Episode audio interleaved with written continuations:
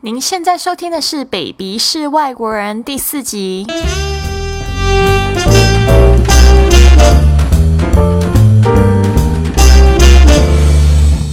嗨，大家好，欢迎来到这集的《Baby 是外国人》，我是你的主持人 Lily。那就是在上一集的节目中，我特别邀请了我的大学室友 Estella 来谈谈她的土耳其老公。那她有谈到这个土耳其老公竟然是回教徒，但是不认为台湾香肠是猪肉做的，所以她疯狂的爱吃。那如果你还没有听过这一集的同学呢，你一定要到这个《鼻是外国人》的这个专辑里面，把这个第三集找出来听。那这一集呢，Estella 会分享更多劲爆的故事，包括她的土耳其老公怎么跟她求婚的，怎么跟她霸王硬上弓。所以呢，废话不多说，我们赶快来听这集节目吧。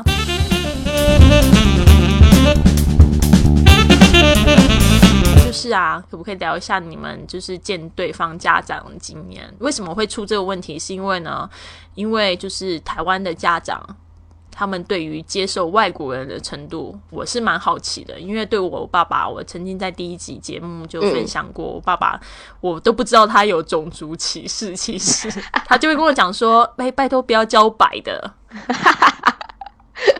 讲到我想教黑的，他一定也不准。讲到这个很好笑，因为其实我念的语系跟我的就是从小，其实我从小我妈妈就送我呃去学习英文，那我很敢讲，所以我有蛮多外国朋友的。那我从年轻的时候，差不多 teenager 的时候，我就自己去跑去欧洲玩。其实我交了蛮多外国朋友的。那我妈没有。种族歧视，可是他会对就是皮肤比较黑的有一点觉得不太好。那因为我念西班牙语系，所以其实我有教一些，因为台台湾有很多中南美洲人。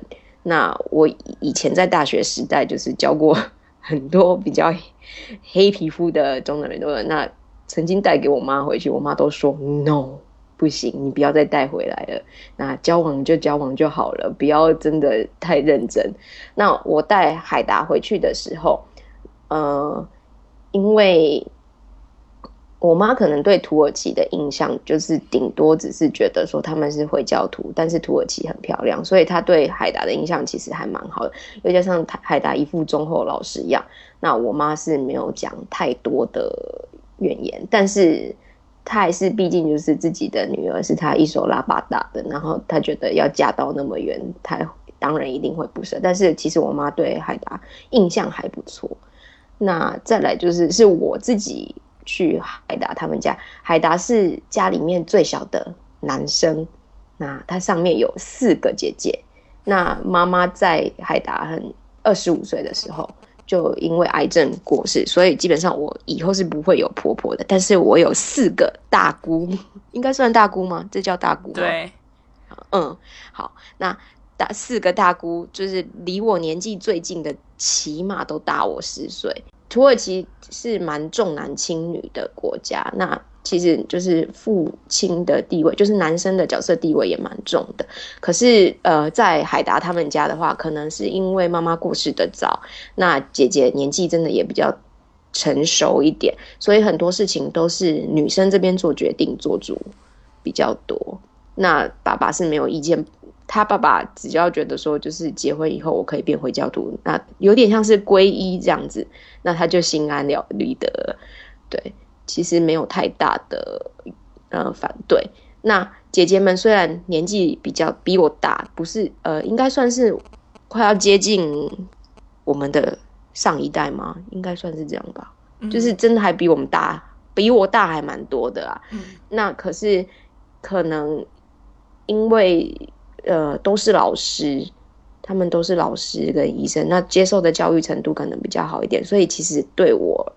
没有太大的反对，有时候甚至因为他们是比较封闭的，呃，怎么讲？就是对于外国人还是会觉得多多少少有一点点介意。那有那我那时候去海达家里面的时候，那有一些舅舅啊、姑姑啊，其实并不是很很支持我们的恋情。那总是会说哦，他是一个中国人啊，就黄皮肤。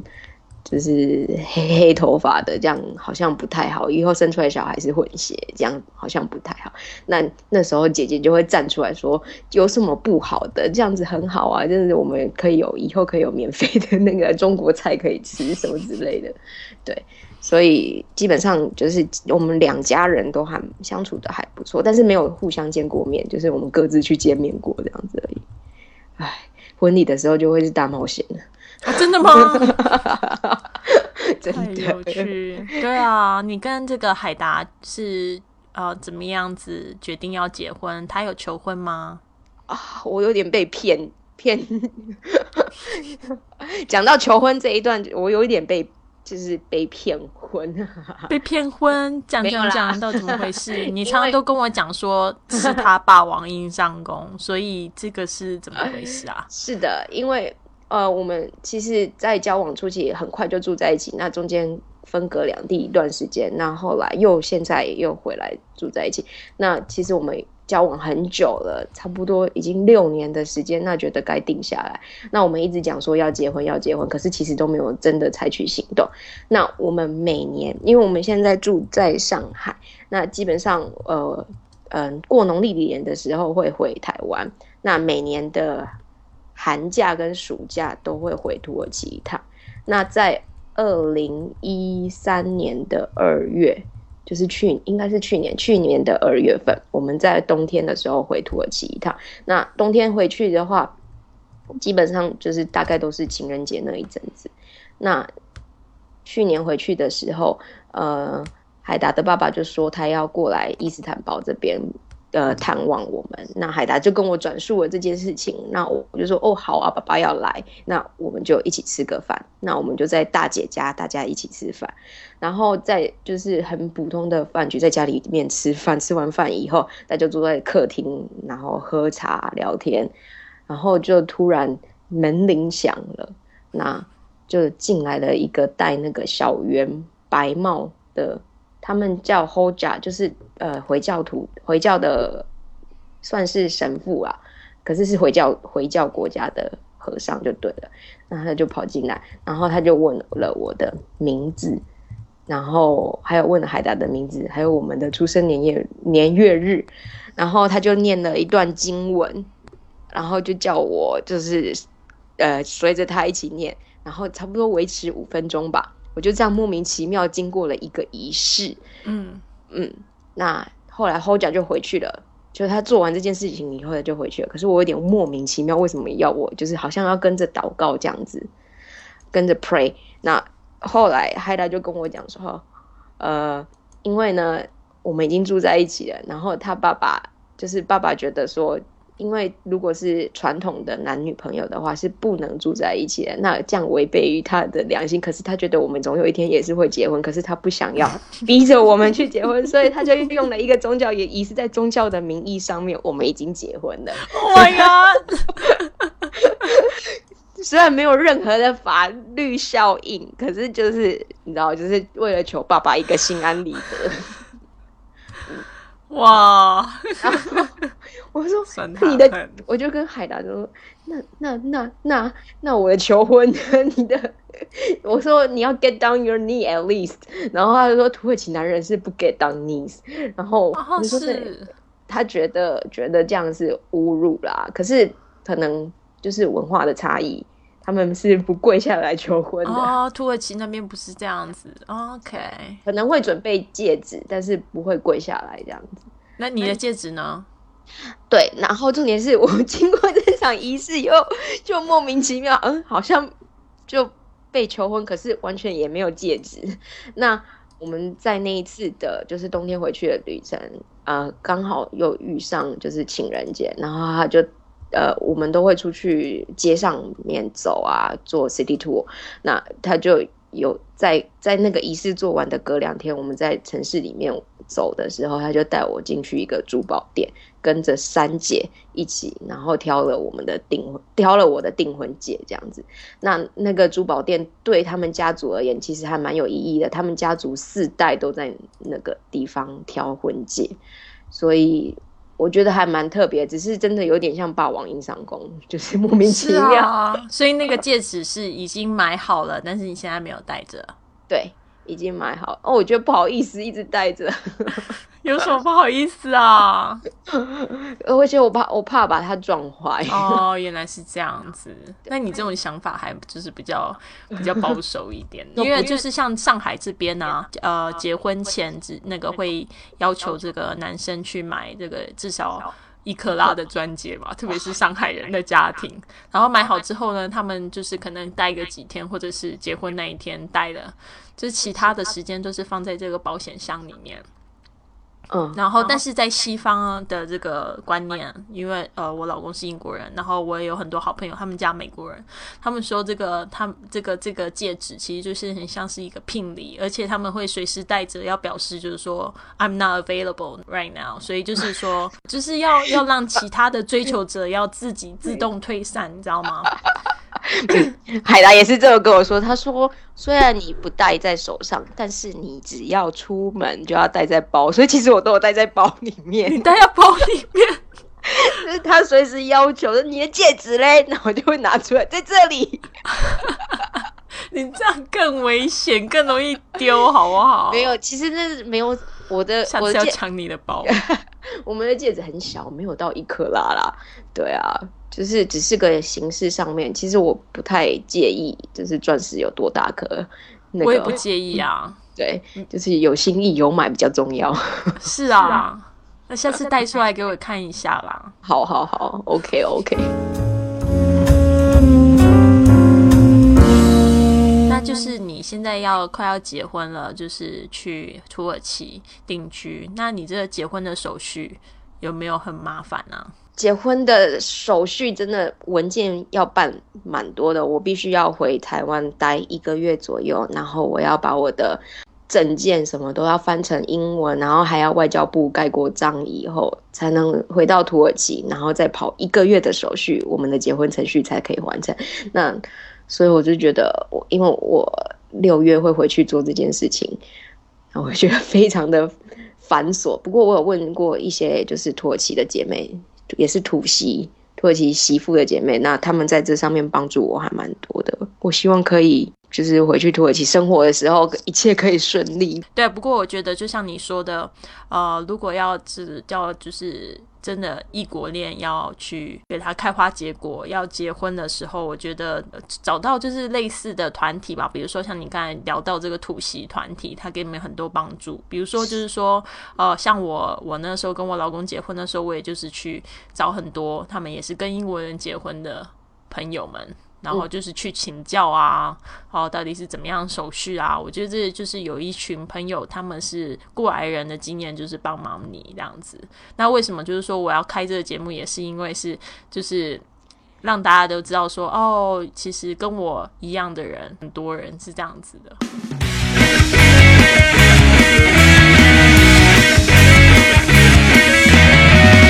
在这个生活中啊，这异国婚姻有没有给你什么样的挑战？然后你是怎么样去克服的？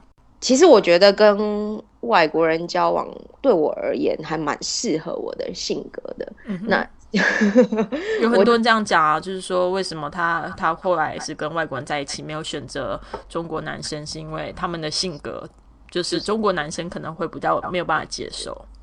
嗯，就是其实我还蛮大女人的。呃，我的意见很多，那我会觉得，就是女生的权利其实，呃，应该，因为呃，我小时候家里面还蛮重男轻女，那我妈妈没有生男生，那我奶奶对她的苛责其实还蛮严重的，那所以我就是从小就觉得说，男生跟女生本来就没有差别啊，那所以其实我有很多的想法，非常的大女人，可是我自己。爱煮饭，我煮饭给我老公吃，是我自己愿意，而不是我本来就应该要这么做。那对，所以其实我觉得我们生活上面，其实土耳其人真的还蛮传统的。那那个这个，不管是哪一国人，其实都要都需要去磨合。就像我会叫我老公去倒垃圾，就是我煮饭 OK，可是他要洗碗跟倒垃圾。那如果他不想做的话，那就是花钱请人来做这样子。就是总又有一个人要去妥协，要去负责，这样，我觉得这样子的关系相处起来才会长久。那再就是，我觉得跟外国人比较轻松的原因，就是他们其实不会有太大的，嗯，会觉得自己本身比较重要，那不会像亚洲那样子比较有太多家庭的的的的负负荷，好像包袱，对对对对对，你嫁去，你嫁给一个人，等于是嫁给一个家。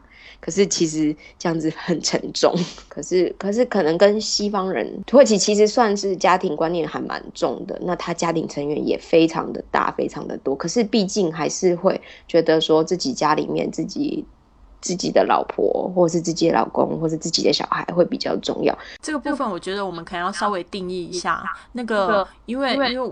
可能也会有一些同学，他们是嫁给日本人，可能就不太一样，对吧？他们也日本人是外国人，那就是说相对可能是像土耳其人，呃，你的经验是这样子，嗯，他们并不是说嫁给对方就等于嫁给他的家族，要去 deal 所有家族里面的一些大大小小的事情，这样子。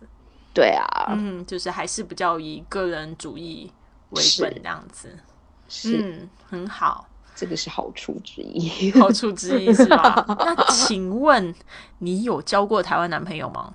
有啊，哦，有啊，我有交过两个、三个。好的，就是说你你后来有觉得，就是跟这个跟呃海达交往，的确跟前两段这个恋情比起来都比较轻松，是吧？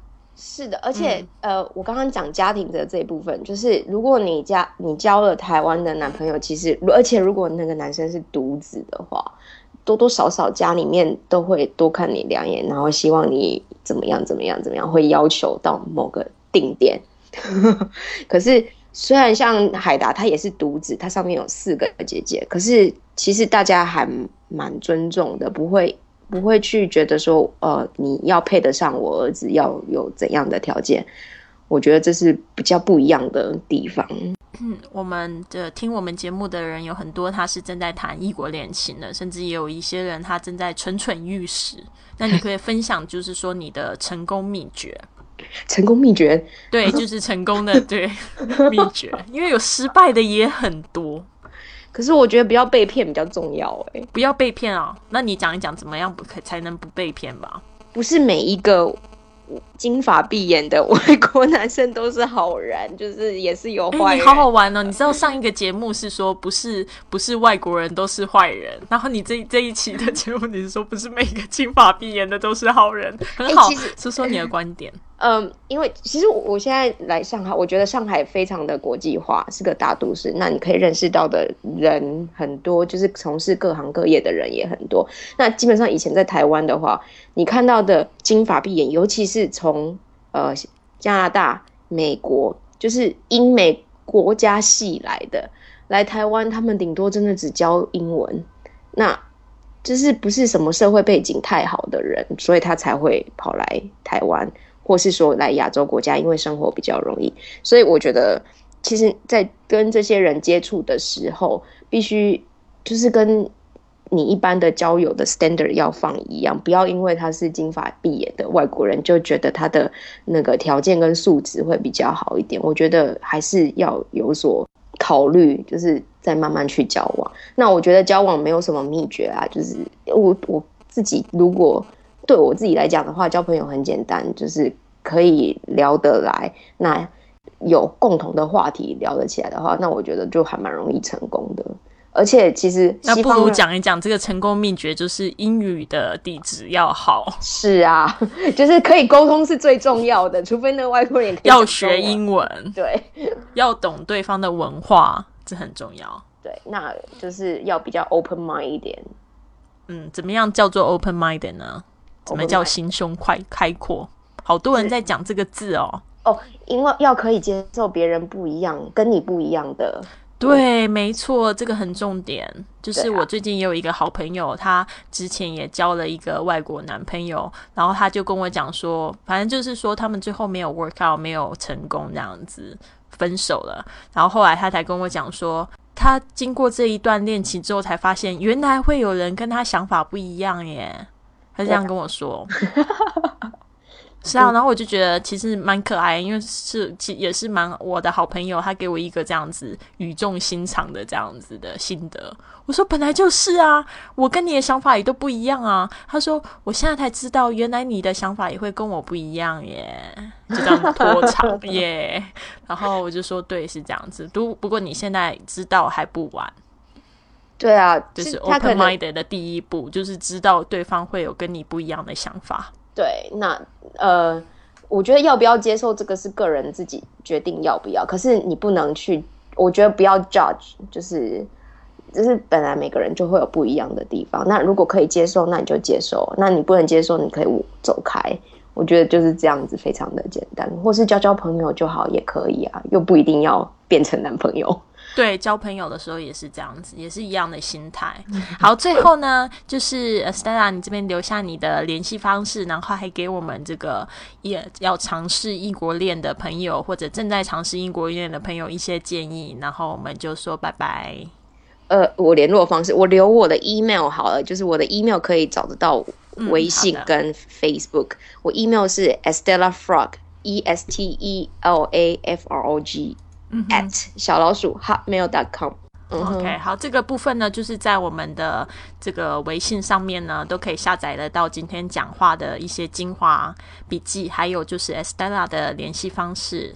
也有有有人想要来上节目，赶快来上哦！这个是给大家的异国恋的朋友的一些建议，赶快来！我我快没朋友了 啊！快一点来，还蛮有趣的。欢迎大家自己推荐自己，真的，这个做完这些节目的感觉都非常好。